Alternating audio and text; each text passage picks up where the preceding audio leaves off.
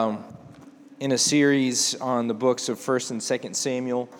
Um, if you missed last week, um, sorry you missed it. It didn't get recorded, so um, you it was the best sermon ever, and um, there was a, a, visible manifestation of glory of God in the building, and just you have to believe me because there's no recording of it. Uh, we are going to move on in the story to 1 Samuel 3.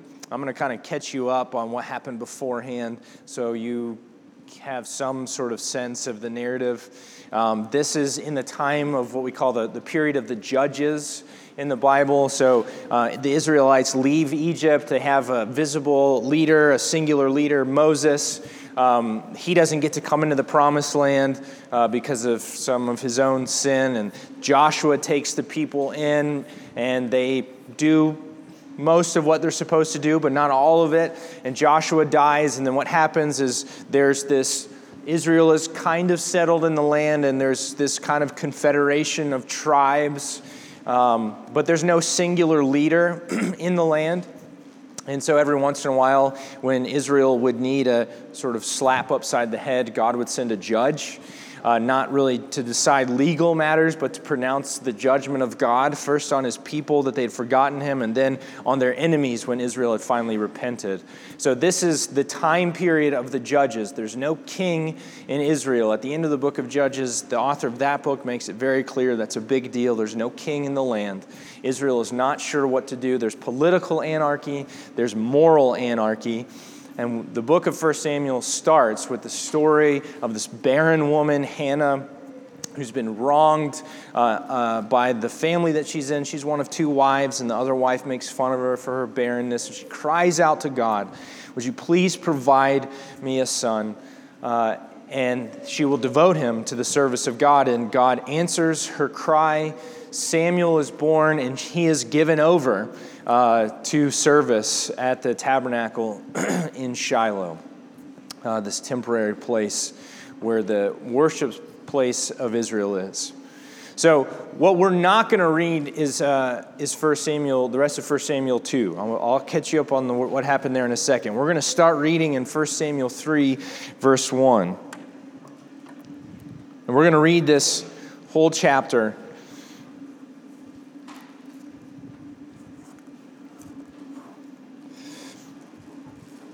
Now the boy Samuel was ministering to the Lord in the presence of Eli.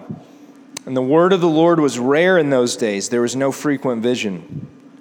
At that time, Eli, whose eyesight had begun to grow dim so that he could not see, was lying down in his own place. The lamp of God had not yet gone out, and Samuel was lying down in the temple of the Lord where the ark of God was. Then the Lord called Samuel and said, Here I am. And he ran to Eli and said, Here I am, for you called me. But he said, I did not call. Lie down again. So went and lay down. And the Lord called again, Samuel. And Samuel arose and went to Eli and said, Here I am, for you called me. But he said, I did not call, my son. Lie down again. Now Samuel did not yet know the Lord, and the word of the Lord had not yet been revealed to him. And the Lord called Samuel again the third time. And he arose and went to Eli and said, Here I am, for you called me. Then Eli perceived that the Lord was calling the boy. Therefore Eli said to Samuel, Go, lie down, and if he calls you, you shall say, Speak, Lord, for your servant hears. So Samuel went and lay down in his place. And the Lord came and stood, calling as at other times, Samuel, Samuel. And Samuel said, Speak, for your servant hears. Then the Lord said to Samuel, Behold, I am about to do a thing in Israel which the two ears of everyone who hears it will tingle. On that day I will fulfill against Eli all that I have spoken concerning his house from beginning to end. And I declare to him that I am about to punish his house forever for the iniquity that he knew, because his sons were blaspheming God and he did not restrain them. Therefore I swear to the house of Eli that the iniquity of Eli's house shall not be atoned for by sacrifice or offering forever. Samuel lay until morning. Then he opened the doors of the house of the Lord. And Samuel was afraid to tell the vision to Eli. But Eli called Samuel and said, Samuel, my son. And he said, Here I am. And Eli said, What was it that he told you? Do not hide it from me. May God do so to you and more also if you hide anything from me of all that he told you. So Samuel told him everything and hid nothing from him. And he said, Is the Lord. Let him do what seems good to him. And Samuel grew, and the word of the Lord was with him, and let none of his words fall to the ground. And all Israel from Dan to Beersheba knew that, that Samuel was established as a prophet of the Lord. And the Lord appeared again at Shiloh, for the Lord revealed himself to Samuel at Shiloh by the word of the Lord. And the words of Samuel came to all Israel. Let me pray. God, we thank you that you are the speaking, revealing God. We pray now that you would give us the ears to hear your voice, that our eyes would be open to see you standing before us. We pray, God, that we would not just hear your word, but recognize it as yours and that we would respond in obedience. We pray, God, that we would respond in love. We know that we need you for this, God. So we trust you to do this by the power of your Holy Spirit to the glory of Jesus. Amen. What's happened here uh, is that Samuel is being presented as a, a kind of idealized son that Eli doesn't have. The previous part of, of chapter 2 that we didn't read describes for us, the reader, what Eli's sons are like. And you heard this reference to Eli's sons. These two guys, Phinehas and Hophni, they theoretically serve the Lord, but they use their position for their own gain in a number of different ways. They have inappropriate relations with women who come into the tabernacle, and this thing that keeps getting repeated often, they use their position to take the portion of the offering that is reserved for God and they eat it themselves. So God looks on them, and we're in the text given this image of them as these two bad sons. That's in 1 Samuel 2. Two bad sons for whom, on whose account God will judge Eli and his family. And then 1 Samuel 3 starts, and Samuel is presented as this alternative son, this alternative, faithfully serving son. Even though he's not a natural son of Eli, you can see there's this closeness and relationship, which makes sense. Samuel's lived with Eli for most of his life at this point. So Eli addresses him as my son. So in 1 Samuel 2, you have two bad sons. And in 1 Samuel 3, you have this good and faithful son. So then this contrast is laid out that in this season in Israel, there is darkness, and the Word of God is, is hard to come across, such that even Samuel, who serves in the tabernacle, doesn't know the voice of God, cannot recognize the voice of God. The voice of the Lord, the Word of the Lord had not been spoken to him. He cannot recognize the voice of the Lord. And this, if you have kids, is a, a scene that you can maybe relate to your child comes out of their room in the middle of the night, and what is the number one thing you want? Go to bed. Leave me alone. Go to sleep. It takes Eli three times of being woken up to realize there's maybe something going on. And I can feel for Eli here. It would probably take me three, four, five times to think, okay, maybe this is God speaking and not just you need to go to the bathroom and there's more monsters in your room. So Eli says to his spiritual son, This time, when you hear the voice of the Lord, respond. Say, Speak, your servant is listening. And Samuel, this boy really, finally does that. And there's some senses that there's this kind of physical understanding that God is there. Because it finally says that the Lord stood there and spoke. Samuel, Samuel. He responds and he says, Here I am, speak. Your servant is listening. And he's given this word of judgment for Eli and his family. Eli, whom he probably knows and loves. Eli wants the cold, hard facts. He wants the medicine to be given him all at once. And he says, Don't you dare hide it from me. And he receives this word of judgment that forever Eli's family will be cut off from serving in the tabernacle. This is a profound loss, not just for him, but for every generation to follow.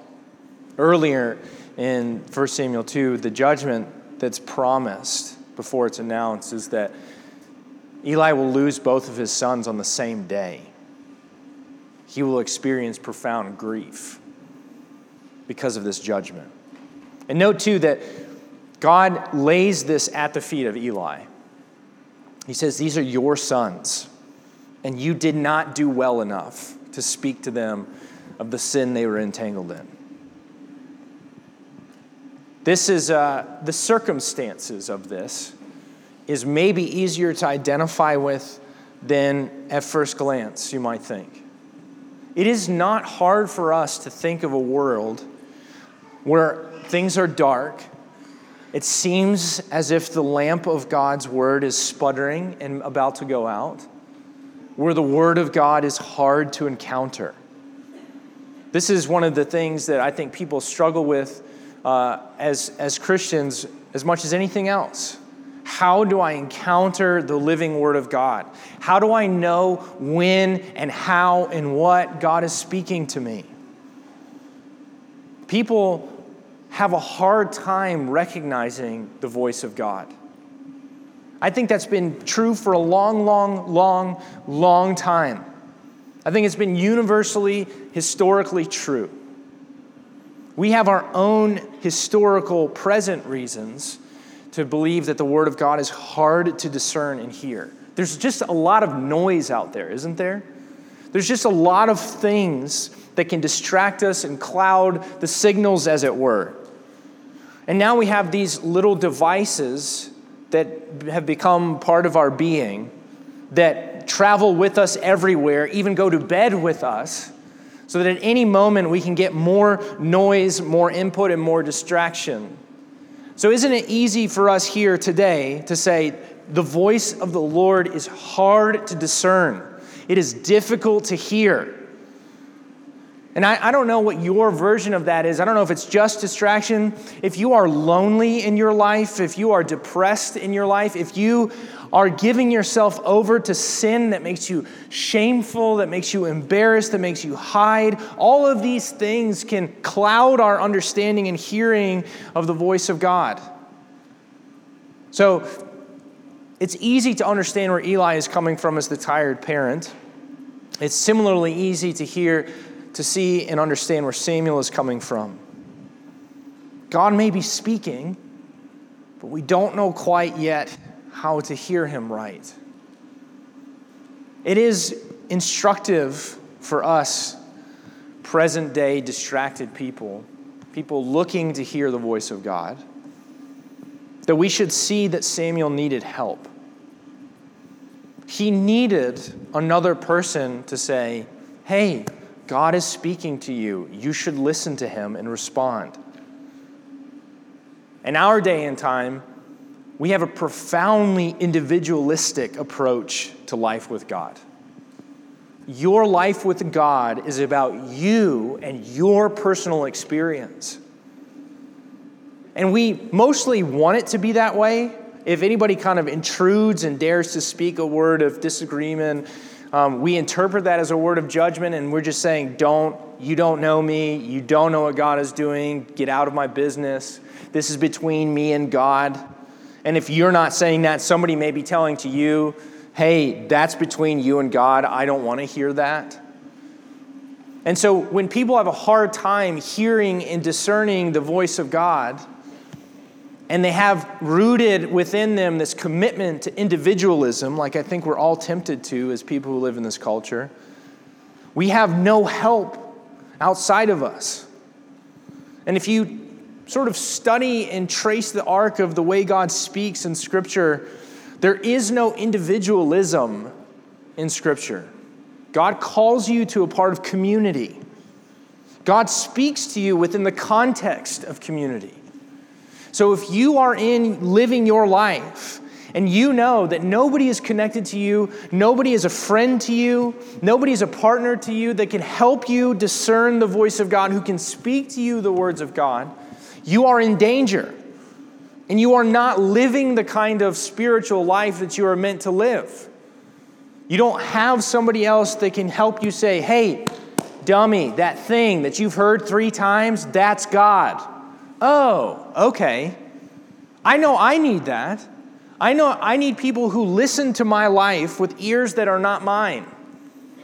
And they can help me hear and see the shape, the contours of God speaking to me. So, this should serve as both an encouragement and a warning to us. If you are alone, if you cannot think of the person who speaks into your life, you are not in right standing with your life as it relates to how God wants you to live your life.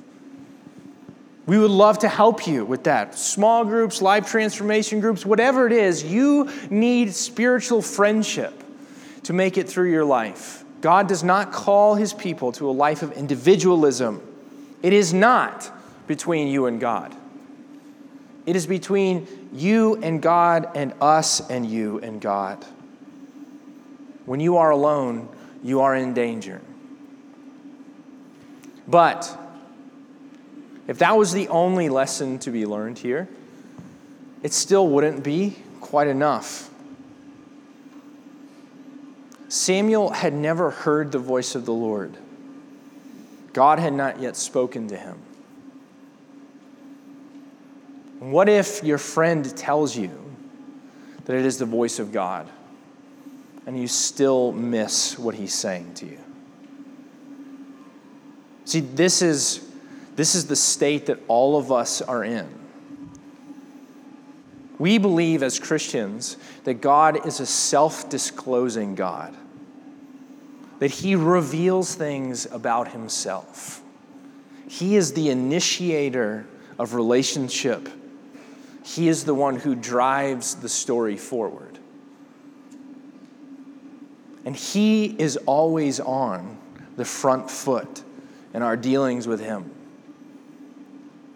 And if I said that the whole thing could be fixed simply by you having good friends to help you identify the voice of God, that would be a lie. Samuel is for us not just an indication of what we should be.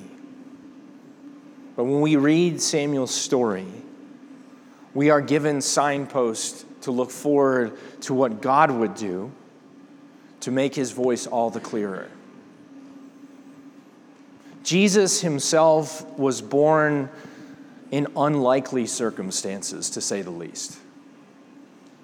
Born to this unexpected woman without a husband and Jesus himself would be devoted to the service of his Father all of his life.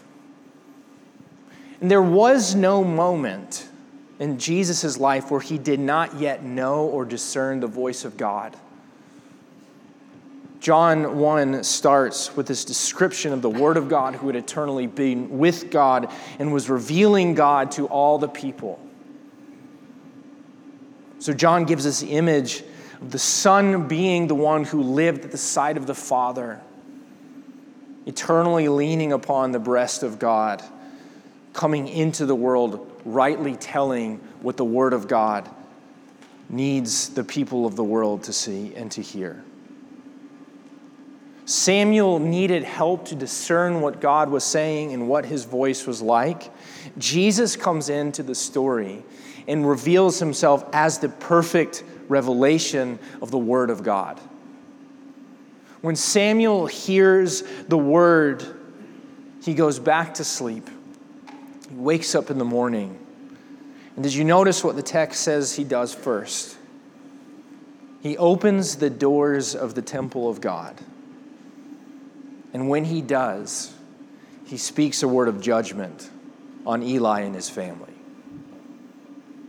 But when the Word of God, when Jesus comes into the story as the right hearer and right teller, the right revealer of the Word of God, he comes and he throws open the entrance to the temple and he speaks a word not of judgment, but of reconciliation and welcome. Samuel is the better son in 1 Samuel. But Jesus is the better Samuel. Jesus is the thing that the prophets would point to, presenting himself as the right and true prophet of Israel, who could really and truly pronounce the words of God with clarity, not in just what he says, but what he does. And Jesus himself is presented as the right and true judge of Israel. He will not judge Israel as Samuel judged Israel, but will instead speak a word of judgment that pierces people from the inside out, laying bare all of Israel, everyone who will listen as we are the ones who have forgotten the word of God, who have, like Phinehas and Hophni, used the name of God for our own gain, for our own comfort, for our own self pursuit. But Jesus will come as the judge and expose us and then welcome upon himself the judgment of God that should come upon us. So, Jesus, the real and true judge of Israel, then when he throws open the doors of the temple, does not throw us on the altar, but throws, upon, throws himself upon the altar. Not just the real prophet and judge, but himself, the real and true sacrifice, so that we might hear from his own lips this word of welcome and grace. You see, you and I, we are not the heroes of this story. We are not to read this story and say, we should be more like Samuel. Listen better, listen truer. We are to be reading 1 Samuel 2 and 3 and to say, oh my goodness, how corrupt I have been. How often I have turned aside from the voice of God. And me, even a Christian, would use the label of the name of God to live my own life the way that I want for my own comfort and my own pleasure. I cannot be the one who hears rightly. The hero of 1 Samuel 2 and 3 is Jesus. Jesus is the one that hears and reveals what we cannot. Jesus is the one who tells us the truth about our standing before God but does not leave that pronunciation in judgment. Jesus is the one who presents himself as both judge and redeemer, the prophet rightly revealing what God wants to do with us. If you are here this morning and you know that you have been caught asleep, you have slept through the voice of God time and again in your life. Maybe you have heard the voice of God before but you have slept through. You are spiritually hard to shake awake. There is a word of grace to you this morning.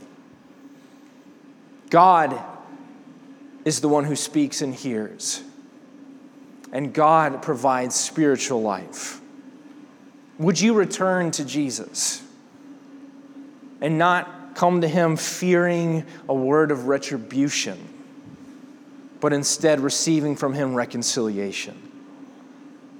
And if you are here this morning and you have never, ever heard the voice of God and responded, let me say to you what the psalmist would say, what Paul would say today.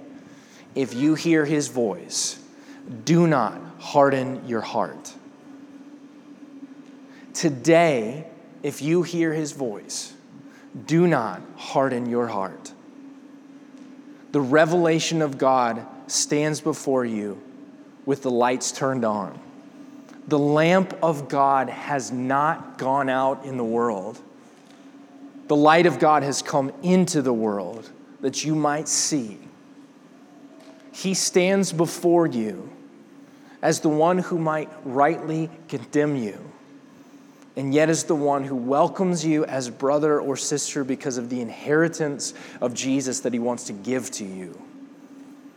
Today, if you hear his voice, do not harden your hearts any longer, but instead come in to the temple of God because God has done all that is necessary to bring you close, that you might live with him forever. Would you pray with me?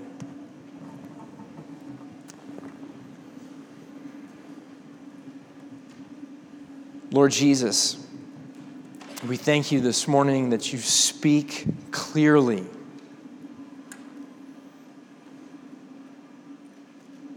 You speak clearly, even if we listen with fuzzy ears. You knew that more would be required of you than just speaking clearly. You have come and demonstrated your love. While we were still enemies, while we were still committed to the cause of opposing you, you demonstrated your love. The judge, stretching himself on the rack, receiving the judgment that should be given to us. We thank you, God, that we in you have the opportunity to be not Eli, us and our generations cut off forever. God, I pray this morning that you would help us to hear in the midst of a world crazy with distraction, dense with lies and darkness. Soften our hearts, open our ears and I pray, God, that all who are here who hear your voice might know that they hear because you are coming after them, because you want them to hear and you want them to come close. So, Lord Jesus, let them turn aside from sin. Let us lay our sin down and instead receive from you this offered redemption. There is no one like you, Jesus. You are better than Samuel. You are the better, the best judge who stands next to us, the defendant. There is no one like you, Jesus. Let our hearts respond to you in love all the days of our life. Amen.